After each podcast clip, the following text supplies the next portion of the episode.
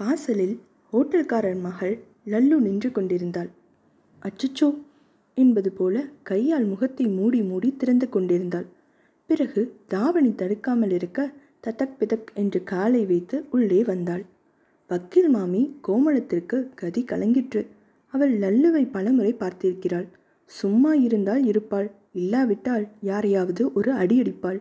ஊர் பசங்கள் அவளை அடிலல்லு என்று கூப்பிட்டு அவளுடைய எலிவாள் தலைமயிரை பிடித்து இழுப்பார்கள்.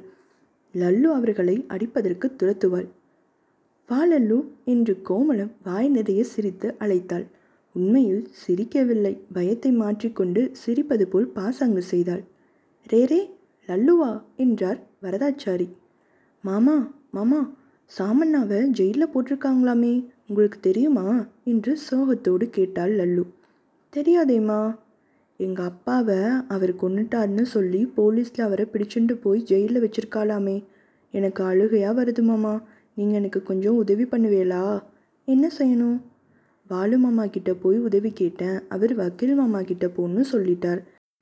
நீங்கள் போய் போலீஸ்கார எல்லாரையும் ஜெயிச்சு சாமண்ணாவை இழுத்துண்டு வரணும் என்று மாமி பக்கம் திரும்பி வக்கீல் மாமா கிட்ட நீங்கள் சொல்லுங்க மாமி. சொல்கிறேன் மாமாவுக்கு என்ன ஃபீஸ் தருவ? எவ்வளோ வேணாலும் தருவேன். எங்கள் அப்பா பீரோ நிறைய பணம் வச்சுருக்கார். சரி செய்யறேன். சாமண்ணா கிட்ட ஏன் இத்தனை அக்கறை? தெரியாதா மாமா? அவரை தானே நான் கல்யாணம் செஞ்சுக்க போகிறேன் அப்பா சொல்லிட்டு இருந்தாரே. அவன்தான் கொலை பண்ணிட்டு கேஸில் மாட்டின்னு இருக்கானே. ஐயோ அது அவர் செய்யல மாமா. வேற ஆள். தலையில் அடித்து கொண்டாள். யார் அது? எனக்கு தெரியும். முதல்ல நீங்கள் சாமண்ணாவை ஜெயிச்சுண்டு வாங்கோ. அப்புறம்தான் நான் அதை சொல்லுவேன். வந்தது போலவே திரும்பினாள். வாசலை நோக்கி வேகமாக போனாள். வாசல் படிகளில் நொண்டி அடித்து இறங்கினாள். தெருவில் பாண்டியாடுவது போல குதித்து குதித்து போனாள். மத்தியானம் மூன்று மணிக்கு சொல்லி வைத்தாற்போல் சாமண்ணா வந்தான். வாசலில் தென்னை மரத்தின் கீழ் பசுமாட்டை கட்டி கறந்து கொண்டிருந்தான் கலைபரத்தில் இருந்தாள் கோமளம். கூடத்தில் டிகாஷன் மணத்தது. வரதாச்சாரி தமது கருங்காலி மேஜை முன் உட்கார்ந்து மறுநாள் கேஸ்களின் ஃபைல் பார்த்து கொண்டிருந்தார். கண்ணசாமி இழுக்க மேலே பங்கா ஆடியது. சார் என்று அடங்கிய குரலில் அழைத்தான் சாமண்ணா. வரதாச்சாரி திரும்பி பார்த்தார்.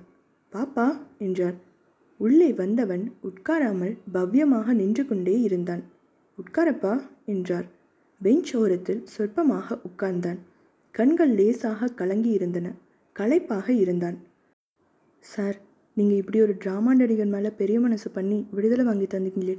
ஏழு ஏழு ஜென்மத்துக்கும் கடமைப்பட்டிருக்கேன் என்று வரதாச்சாரி எதிர்பார்க்கும் முன் அவர் காலடியை தொட்டு கண்ணில் ஒத்திக்கொண்டு எழுந்தான். வேண்டாம் என்பது போல கால்களை தூக்கி கொண்டார் வரதாச்சாரி. இதெல்லாம் எதுக்கு சாமண்ணா? யாரோ பணம் கொடுத்தாங்க. நான் என் தொழிலை தானே செஞ்சேன். இதில் வேற ஒன்றும் இல்லையே. இதற்குள் கோமளம் கூடத்திற்குள் வந்து சாமண்ணாவை பார்த்ததும் தயங்கி நின்றாள். வா சாமண்ணா தான் வந்து பாரு என்றார் வரதாச்சாரி. கோமளத்தின் நினைவில் சாமண்ணாவின் நாடக சேட்டைகள் எல்லாம் நிழலாட பொங்கி வந்த சிரிப்பை அடக்கிக் கொண்டு ஒதுக்கமாக நின்றாள். நமஸ்காரம் மாமி என்று உள்ளே பார்த்து ஒரு கும்பிடு போட்டுவிட்டு உங்கள் ஆத்து மாமா தான் என்னை காப்பாத்தினார். ஜென்மத்துக்கும் மறக்க மாட்டேன். எனக்கு நேர்ந்த இந்த அவமானத்தை என்னால் தாங்கிக்க முடியல. நான் கொலகாரம் இல்லைங்கிறத வக்கீல் சார் தான் வாதாடி நிரூபிக்கணும். அப்போ தான் நான் நாலு பேர் முன்னால் தலை நிமிர்ந்து நடமாட முடியும் என்றான். உங்கள் ட்ராமா நிறையா பார்த்துருக்கேன். உங்கள் நடிப்பை எனக்கு ரொம்ப பிடிக்கும். கடவுள் உங்களை காப்பாற்றுவார் கவலைப்படாதீங்க என்று சொன்ன கோமளம் உள்ளே போய் இரண்டு பேருக்குமாக காப்பி கலந்து கொண்டு வைத்தாள். சூடாக அதை சாப்பிட்ட பிறகுதான் வக்கீல் சார் புது மனிதர் போல பேசினார். குரலை வெகுவாக தனித்து ஏம்பா உனக்கும் அந்த பாப்பாவுக்கும் ஏதாவது உறவு இருந்தா என்கிட்ட கூச்சப்படாமல் சொல்லு என்றார். சாமண்ணா காலி டம்ளரை தள்ளி வைத்தான். அப்படி எதுவும் இல்லை சார். அந்த பொண்ணு தான் என்னை கல்யாணம் செய்து கொள்ளணும்னு நினைக்கிறா. நீ அப்படி நினைக்கலையாக்கும்? அவள் மட்டும்தான் உன் மேலே பிரேம வச்சிருக்காளா? உனக்கு இஷ்டம் இல்லையா இஷ்டம் இல்லைன்னு சொல்ல மாட்டேன். நான் இன்னும் ஒரு முடிவுக்கு வரல. அவள் என் நடிப்பில் ஒரு ரசிப்பு வச்சுருக்கா. அந்த வகையில் நானும் அவளோட ஸ்நேகமாக இருக்கேன் அவ்வளவுதானே? ஒருவேளை வேற சம்பந்தம் ஏதாவது உண்டோன்னு என இழுக்க அதுதானே கேட்டேன் என்று சொல்லி வரதாச்சாரி இழுத்தார்.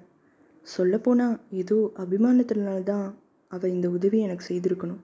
அவளை பார்க்கவே எனக்கு வெக்கமாக இருக்குது எனக்கு முழு விடுதலை வாங்கி தந்துட்டீங்கன்னா ஊரை விட்டே போயிடுவேன். வேறு எங்கேயாவது ட்ராமா கம்பெனியில் சேர்ந்துப்பேன். இரு இரு விசாரணை முடியட்டும். முதல்ல நீ கொலை செய்யலன்னு நிரூபணமாகட்டும். அப்புறம்தான் மற்றதெல்லாம் என்றார் வரதாச்சாரி சாமண்ணா மறுபடியும் வந்து பார்ப்பதாக சொல்லிவிட்டு புறப்பட்டான். எட்ட நின்றபடியே மாமிக்கு நமஸ்காரம் செய்துவிட்டு காப்பி ரொம்ப நல்லா இருந்தது மாமி. காலையிலேருந்து தலைவலி மண்டையை பிளந்துடுச்சு இப்போ பட்டுன்னு நின்று போச்சு என்றான். மாமிக்கு பரம சந்தோஷம். சாயங்காலம் பாப்பா வந்தபோது வரதாச்சாரி தமது அலுவலக அறையில் உட்கார்ந்திருந்தார். வாசலில் வண்டி சத்தம் கேட்டதும் ஜன்னல் வழியாக எட்டி பார்த்தார். பாப்பா ஒரு மின்னல் போல பின்படியில் இறங்கிக் கொண்டிருந்தாள். மயில் நிறத்தில் புடவையை மேலே இடது தோள்புறம் ப்ரூச் குத்தியிருந்தாள். இடுப்பை இறுக்கி ஒட்டியானம் குமாரசாமி அவள் பின்னோடு வந்தான். அறைக்குள் வந்தபோது பரிமளம் வீசிற்று. நல்ல நிலவில் சமைத்த முகம். இரு கண்ணும் மகிழ்ச்சியாக பார்த்தபோது யவனம் அவளை கனவு சுந்தரியாக காட்டியது. கண்களில் கவலை தெரிய வந்ததும் வராததும் சார் காரியம் வெற்றியா? என்று வக்கீலை பார்த்து கேட்டாள். வரதாச்சாரி சிரித்தார். கவலைப்படாதேம்மா எல்லாம் சரியாக போயிட்டுது. ஜாமீனில் விட்டாச்சு. முனகால அவசரப்பட்டு கைது பண்ணிட்டார். சாமண்ணா கிட்ட வலுவான அலிபை இருக்கு. அன்னி ராத்திரி பூரா உங்கள் ஊர் தெருக்கூத்தில் இருந்திருக்கான். அந்த ஊரே கூடி வந்து சாட்சி சொல்லுமே. இது போதும் எனக்கு. இனிமேல் போலீஸ் அவன் மேலே கை வைக்க முடியாது. அது சரி. வாசனை ஜமாய்க்கிறதே. என்ன சென்றது? ஆட்டோ தில்பஹாரா? பாப்பா முகம் தாமரையாக மலர அவரை விட்டாச்சா? இப்போ எங்கே இருக்கார்? எனக்கு தெரியாது. அப்புறம் வரேன்னு சொல்லிட்டு போயிருக்கான். எங்கே போவான்? டவுனில் தான் எங்கேயாவது இருப்பான். ஏதாவது சொன்னாரா? அதிகமாக பேசலை. அப்படியே நன்றி பெருக்கில் நனைஞ்சு போய் நின்னான். தலை தளத்து போயிட்டான். ஜாமீனுக்கு ஏற்பாடு பண்ணது யாருன்னு கேட்டாரா? கேட்டான். என்ன சொன்னீங்க? உன் பேரை சொன்னேன். அப்போ என்ன சொன்னார்? உன் பேரை சொன்னதும் முகமெல்லாம் பிரகாசமாச்சு. அப்புறம்? ரொம்ப ஒன்றும் பேசல. முகத்தில் நன்றி தெரிஞ்சுது. அப்புறம் வக்கீல் விழித்தார்.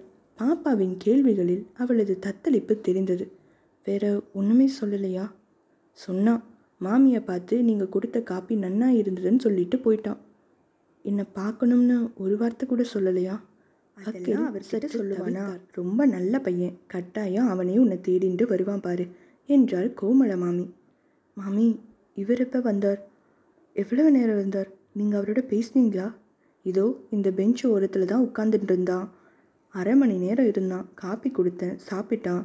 அவசரமாக அந்த ஓரத்தை ஒரு பார்வை பார்த்து திரும்பினாள். அவனுக்கு பெரிய நிம்மதி.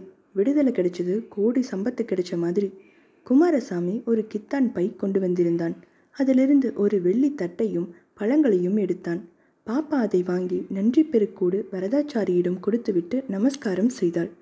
இதெல்லாம் எதுக்குமா? என்று அவர் தயங்க இருக்கட்டும் எனக்கு நீங்கள் பெரிய உதவி செஞ்சுருக்கீங்க. இது என் வாழ்க்கையிலேயே மறக்க முடியாத கட்டம் என்றாள் பாப்பா. வரட்டுங்களா? என்று வக்கீலிடம் விடைபெற்று கொண்டான் குமாரசாமி. சரி அடுத்த வாரம் ஒரு தடவை வந்துட்டு போங்க. வரச்ச நல்ல முருங்கைக்காயாக கிராமத்திலேருந்து கொண்டு வாங்க என்றார் வரதாச்சாரி. தந்தையும் மகளும் புறப்பட்டார்கள். குமாரசாமி போவதற்கு வழிவிட்டு பாப்பா தயங்கினாள்.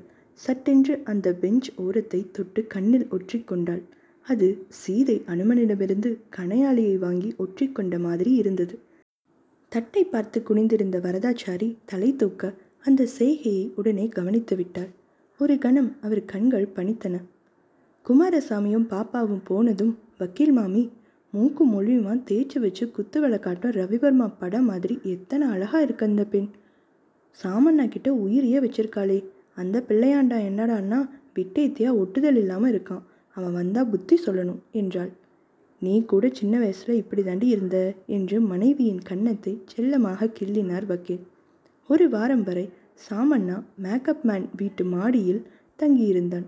வெளியில் எங்கும் போகவே இல்லை. துக்கமாக இருந்தது. நாடக வாழ்வு முடிந்தது போல தோன்றியது. இனி கொலைகேஸ் முடிகிற வரை நாடகம் எங்கே நடக்கப் போகிறது?